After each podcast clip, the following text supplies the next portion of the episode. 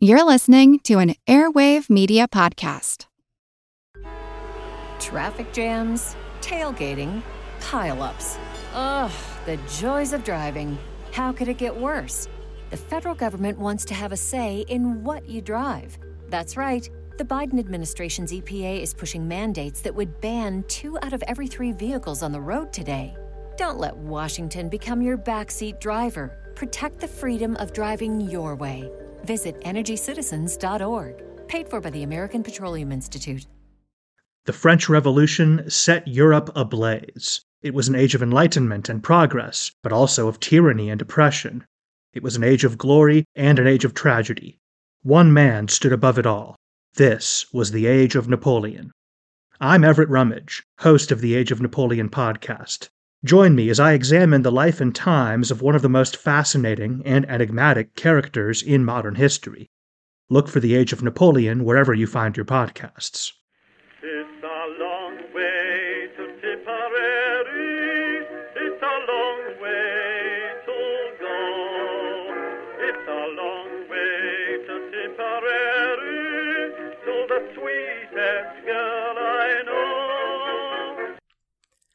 Hello, everyone, and welcome to History of the Great War, Episode 63.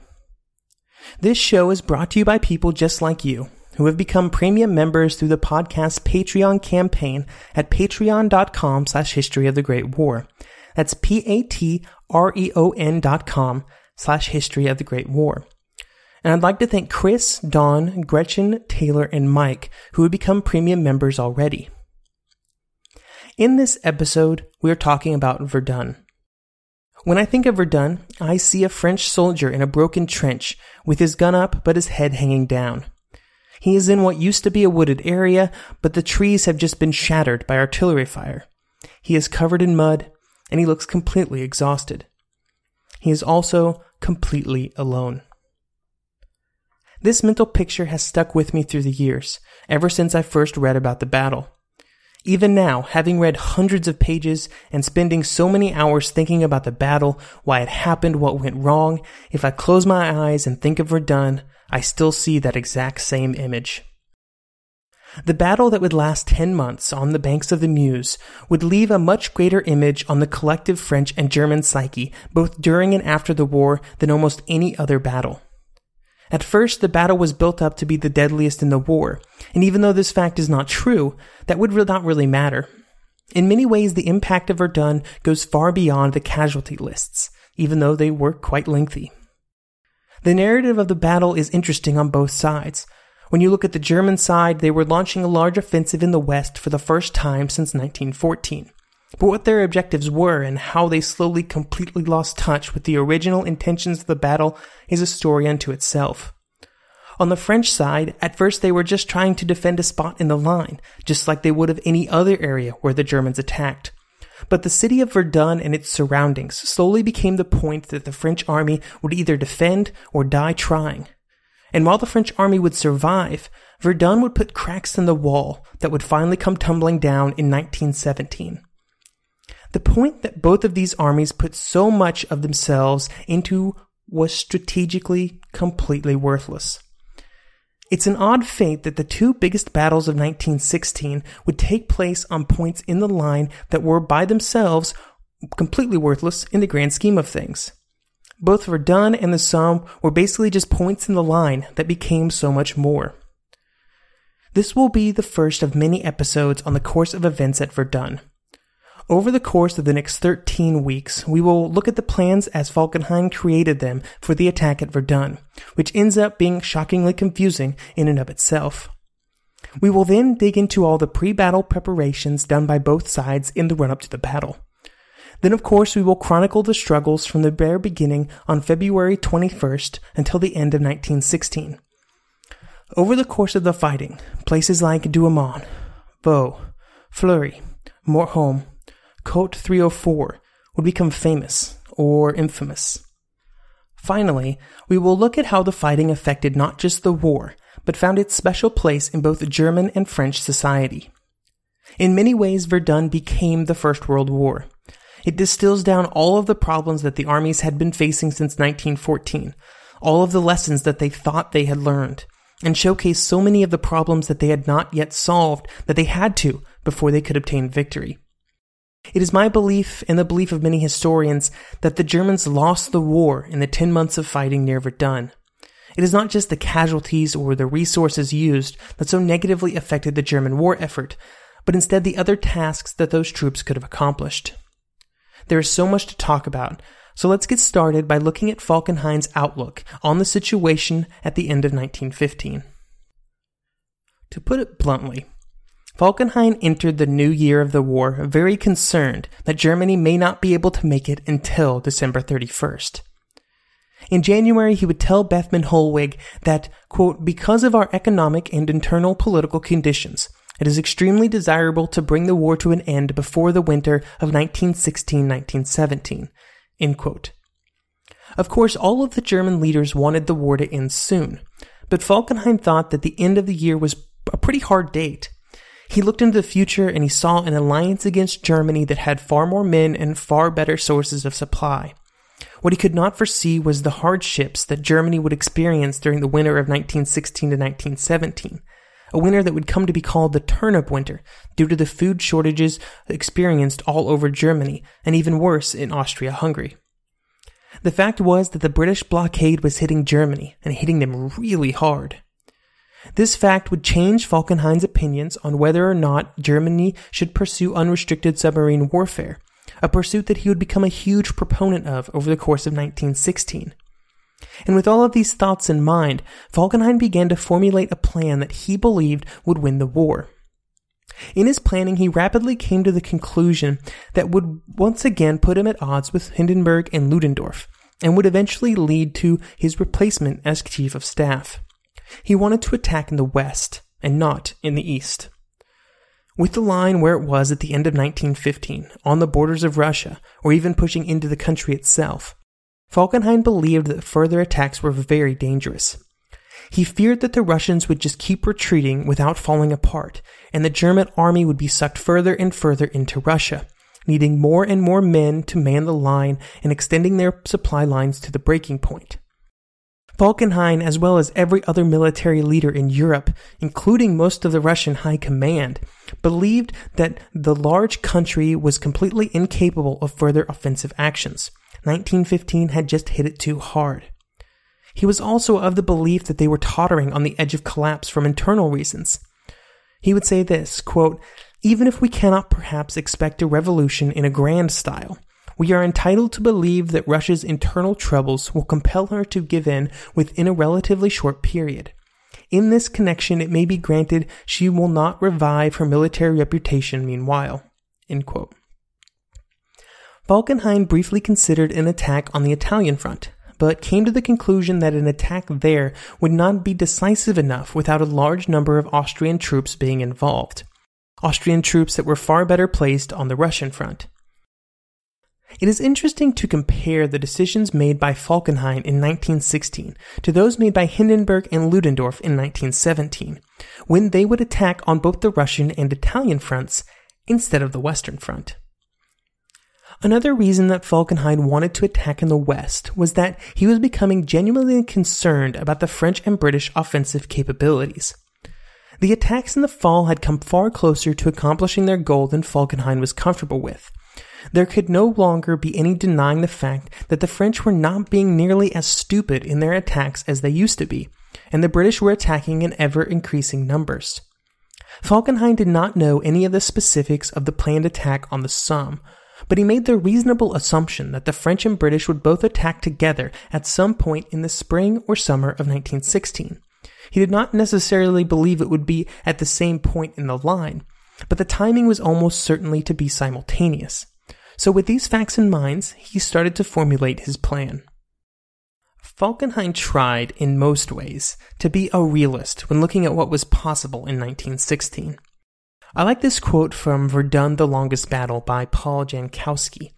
Quote, Falkenhayn in 1915 brooded over the finite realm of the possible.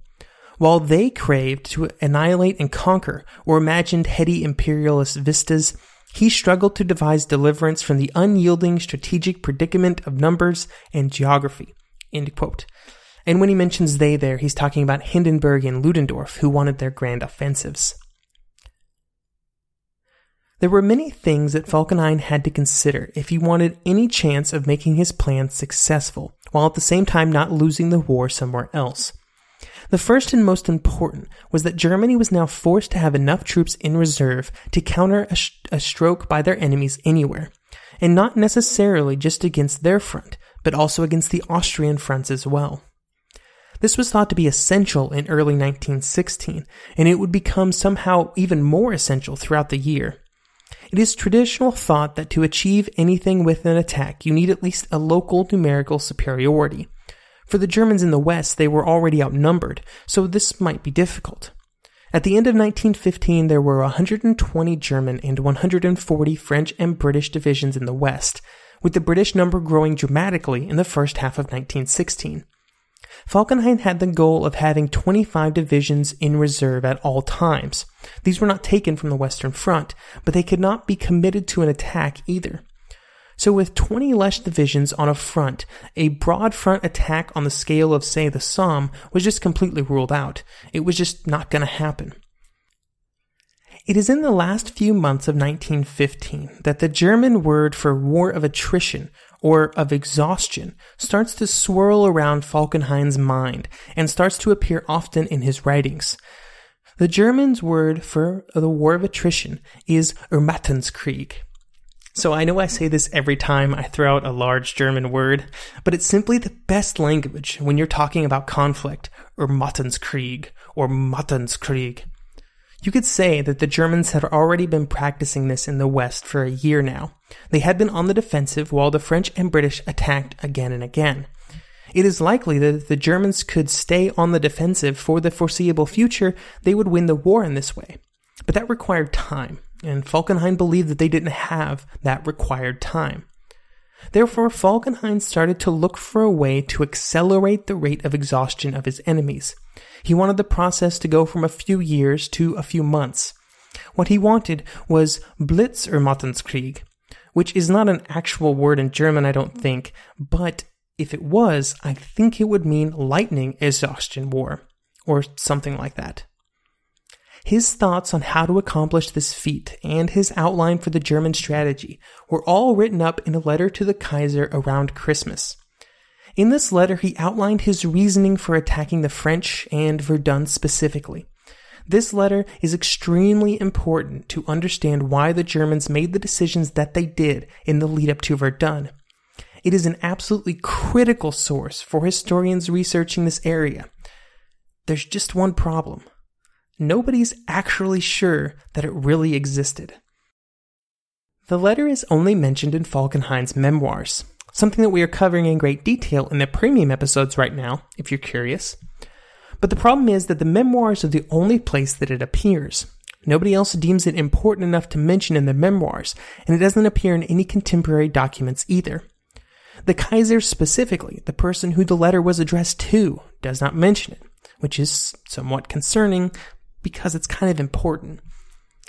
In the letter, Falkenhayn specifically states that the reason for the attack at Verdun from the very beginning was attrition. The goal was never to actually capture the city itself. Since the Germans would never actually capture the city of Verdun, there's a lot of concern among historians that this letter was fabricated to reduce the blame placed on Falkenhayn. Maybe he's only backdating the idea of attrition to make up for the fact that Verdun was never captured. The unfortunate fact is that we will never know if the letter truly existed, to the great detriment of history.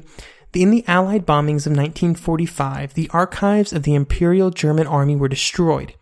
It is almost certainly that if the letter existed, it was in those archives. So all we have to go on is Falkenhayn's word, which is not corroborated by any contemporaries or by any physical evidence.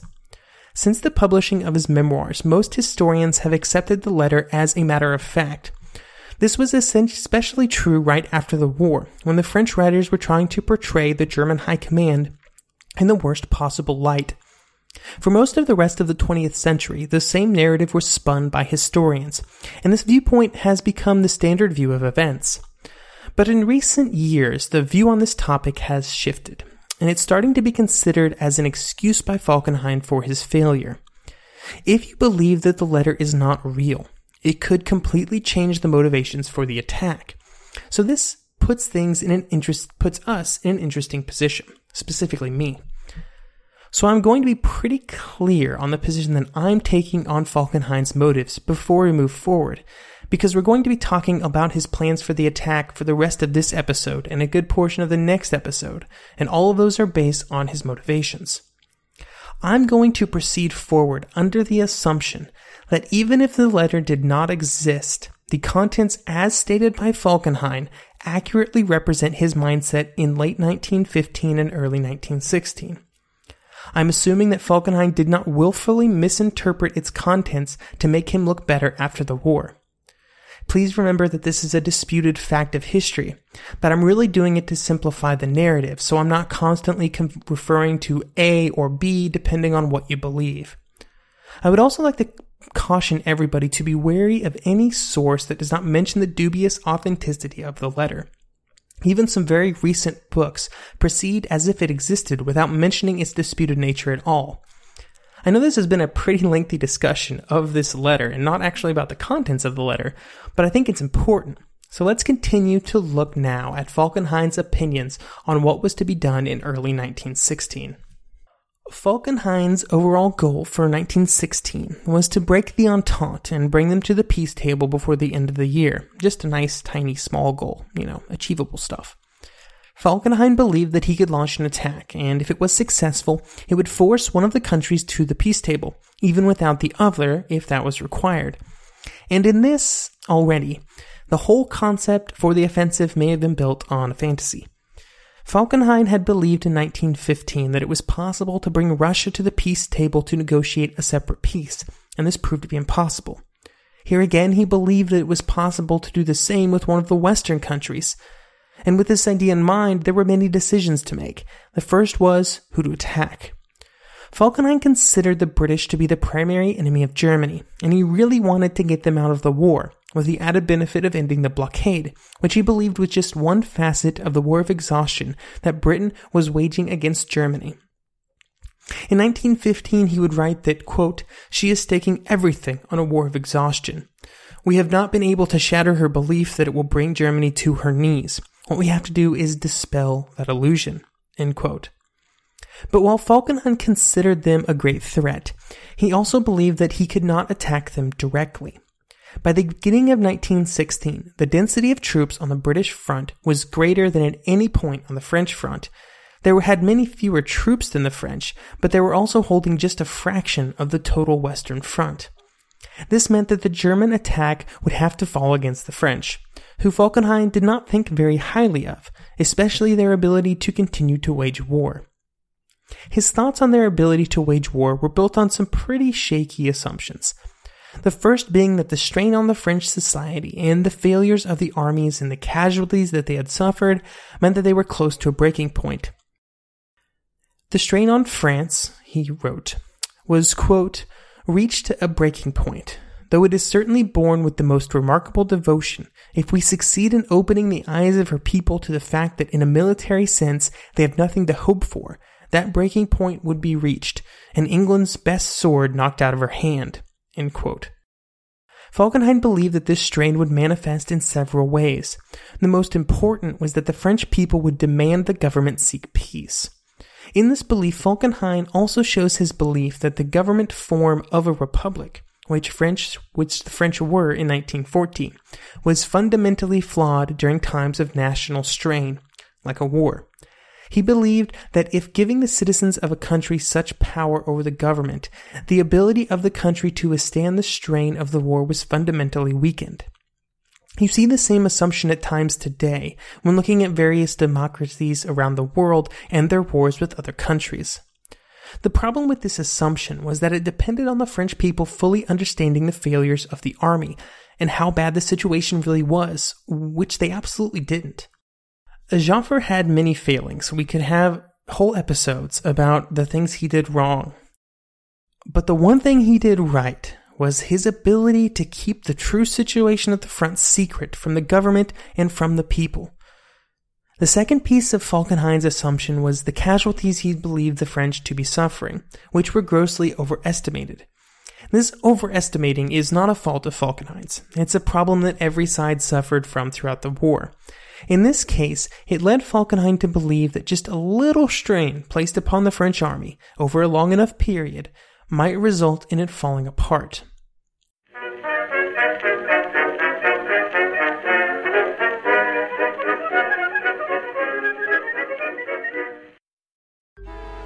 Traffic jams, tailgating, pileups. Ugh, the joys of driving. How could it get worse? The federal government wants to have a say in what you drive. That's right. The Biden administration's EPA is pushing mandates that would ban two out of every three vehicles on the road today. Don't let Washington become your backseat driver. Protect the freedom of driving your way. Visit EnergyCitizens.org. Paid for by the American Petroleum Institute.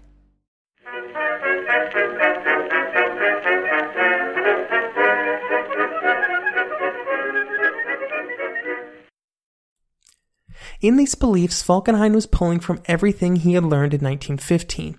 The war was a constant learning process, after all, and we will spend some time before the Battle of the Somme talking about the lessons learned by Joffre and Haig.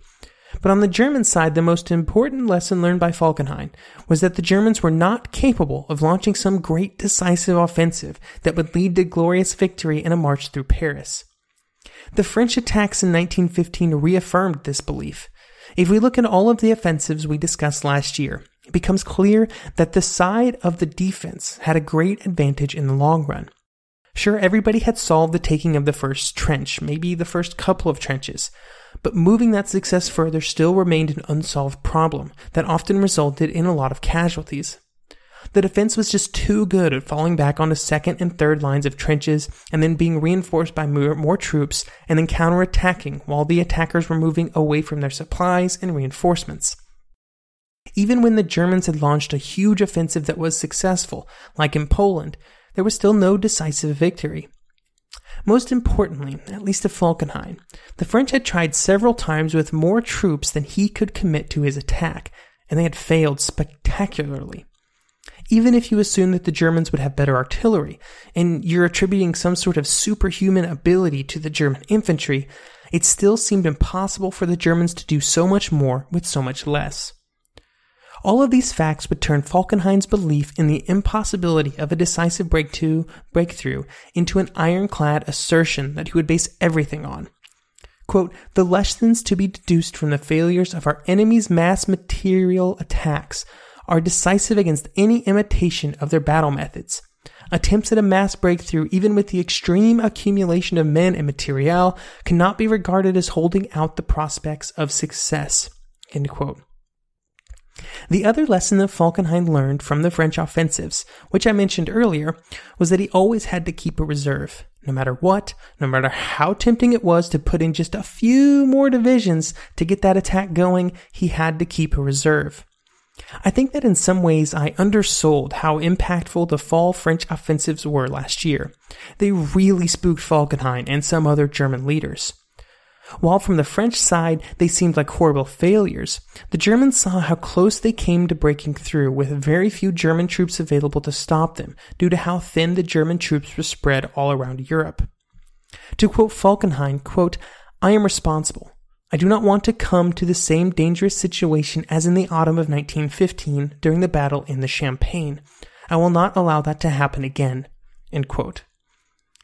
Falkenhayn would roll these lessons into his plan, which we will now, finally, discuss in some detail. To achieve that object, the uncertain method of mass breakthrough, in any case beyond our means, is unnecessary. We can probably do enough for our purposes with limited resources. Within our reach behind the French sector of the Western Front, there are objectives for the retention of which the French General Staff would be compelled to throw in every man they have. If they do so, the forces of France will bleed to death.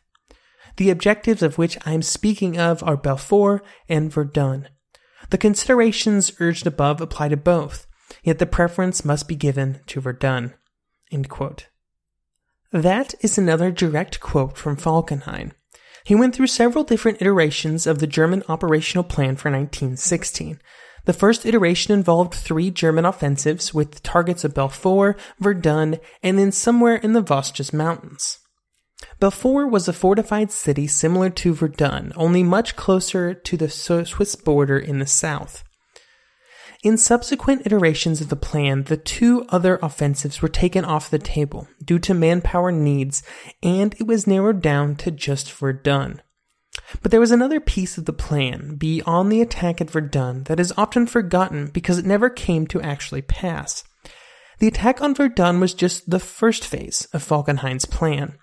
He believed that there were three ways that the French might respond to such an attack, and all of them played into the German second phase in some way. The first option was that they might believe Verdun to be unassailable, in which case the Germans would just attack, take the city, and probably be done. This might be a bit disappointing, but would be a solid propaganda victory if nothing else. The second option was that the French might send massive reinforcements to the city. This was also generally thought to be an okay outcome, since it would limit the French troops available for other offensives in the year, and would increase the number of French troops in an area that was under heavy German artillery control. The third option, and the most desirable to Falkenhayn, was that the French might launch an attack somewhere else to relieve the pressure on Verdun, probably in Champagne or Artois again. The hope was that the attack at Verdun would force them to launch these attacks prematurely, before preparations were complete, and this would let Falkenhayn enact phase two of his plan. In phase two, the Germans would be ready with a number of divisions to launch a huge counterattack immediately after a French failed attack. Up to this point, most German counterattacks had been small and localized, just trying to roll back some French gains. But in this case, Falkenhayn hoped to turn a counterattack into a full fledged offensive, right into a depleted and disorganized French army. Falkenhayn believed that he would need at least part of his 25 division reserve in this attack. And while this was the plan, it would never come to pass because one thing that Falkenhayn did not foresee happening, and that was just how important Verdun would become for both sides and its magnetic attraction that would constantly pull more and more troops into the lines to replace those that were lost.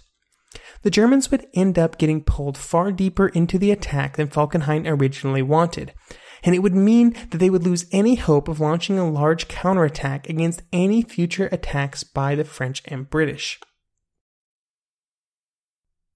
Before we end today, I'm going to spend just a second talking about the Allied mindset on the Western Front. I'm not going to spend too long on it because it's probably better left for later episodes, and we touched on it a bit in episode 61, but it's important to at least touch on some facts here before we move on with our story. The fact is that Verdun would be hugely disruptive for the French and British plans in 1916. Joffre would try, and boy, let me tell you, he tried to not let it happen, but it would. Even into March, while the Germans were at their strongest at Verdun, Joffre treated it like a secondary theater.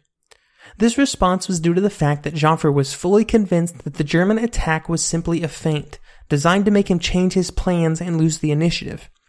The plans that had been made had been in the planning stages for almost three months when Verdun started. At the end of 1915, the French and British looked upon their manpower advantage, and they were quite happy. The British now had a million men on the continent, and the number kept growing. The introduction of conscription on the islands meant that the flow of men to the front would not be slowing down anytime soon. On the French side, they had almost 3 million soldiers on the front. In the minds of the two army leaders, they just had to find a spot to use all these men, and the slow road to victory would open. The coming attack and the belief that headcount really mattered that much at all showcases a somewhat fundamental misunderstanding, even at this late date, of how strong the Germans were in 1916. The first problem was that manpower simply didn't mean that much on the battlefield of the Western Front. And in some ways, the commanders all knew this, like 1915 had proven that. But they just didn't quite understand how little of an advantage the sizes that they had really gave them. They could take some ground here and there by sheer numbers, sure, but that was there was a finite limit to what this would allow them to do, as the British would find out very quickly on July the 1st. Machine guns and artillery would always restore the battlefield to its static nature once the attack left the comforting blanket of the artillery. And almost no number of soldiers could fix this in 1916. There was also an underestimation of how many troops the Germans had, and this is why Joffre put so much stock in having every country attack at the same time. Everybody believed that the only way the Germans were still in this war was they were frantically shuffling troops back and forth between fronts as crises arose. The Germans certainly did this to some level, but it was rarely out of panic, and would almost never use the word frantic to describe it. This belief by the French and British caused them to misunderstand how many troops the Germans had, believing that each front must be, in a vacuum, weak. Joffre even wished that the Germans would attack, since they would be attacking a numerically superior enemy. That development, Joffre told the government and his allies at the end of January, quote, would thus be entirely favorable to us, and we can only hope that it will come to pass. So you can see how all of these beliefs just made Joffre and Haig more confident in their upcoming attack. They believed that the Germans were weak, and that every day that they attacked at Verdun, they were crippling themselves and their ability to react to the upcoming attack. As the spring wore on, the plans for the Somme began to be affected by the attack at Verdun, though. First, it was the movement of the attack from late summer to midsummer. Then it was the drastic reduction of French forces from 40 to 25 divisions. All of this meant that when the attack on the Somme came, it was reduced significantly from the original plans. The worst part about the whole situation from a French perspective is that if the Germans had decided to, say, attack Russia in 1916, the attack on the Somme would have had a high chance of making a huge dent in the German lines. It would have been almost a third larger than it was, and it would have had more French artillery against less German troops. The podcast will not be covering the attacks on the Somme for several months, but expect it to weave in and out of our narrative in the upcoming months as the two great battles on the Western Front affect and change each other. I'm sort of hoping that everybody has at least enough knowledge of the Somme to know what I'm talking about. This week, our source of the week is The Price of Glory by Alistair Horne. Since its release in 1994, this book has become the book for people who want to learn about the struggle for Verdun in 1916. It isn't the longest or the most in depth, but it gives the reader a ton of information while still actually being readable. This book probably comes in on my top five recommendations for books to read about the war, and it's the perfect book to give to anybody who has never read about Verdun and has only heard the name in larger histories.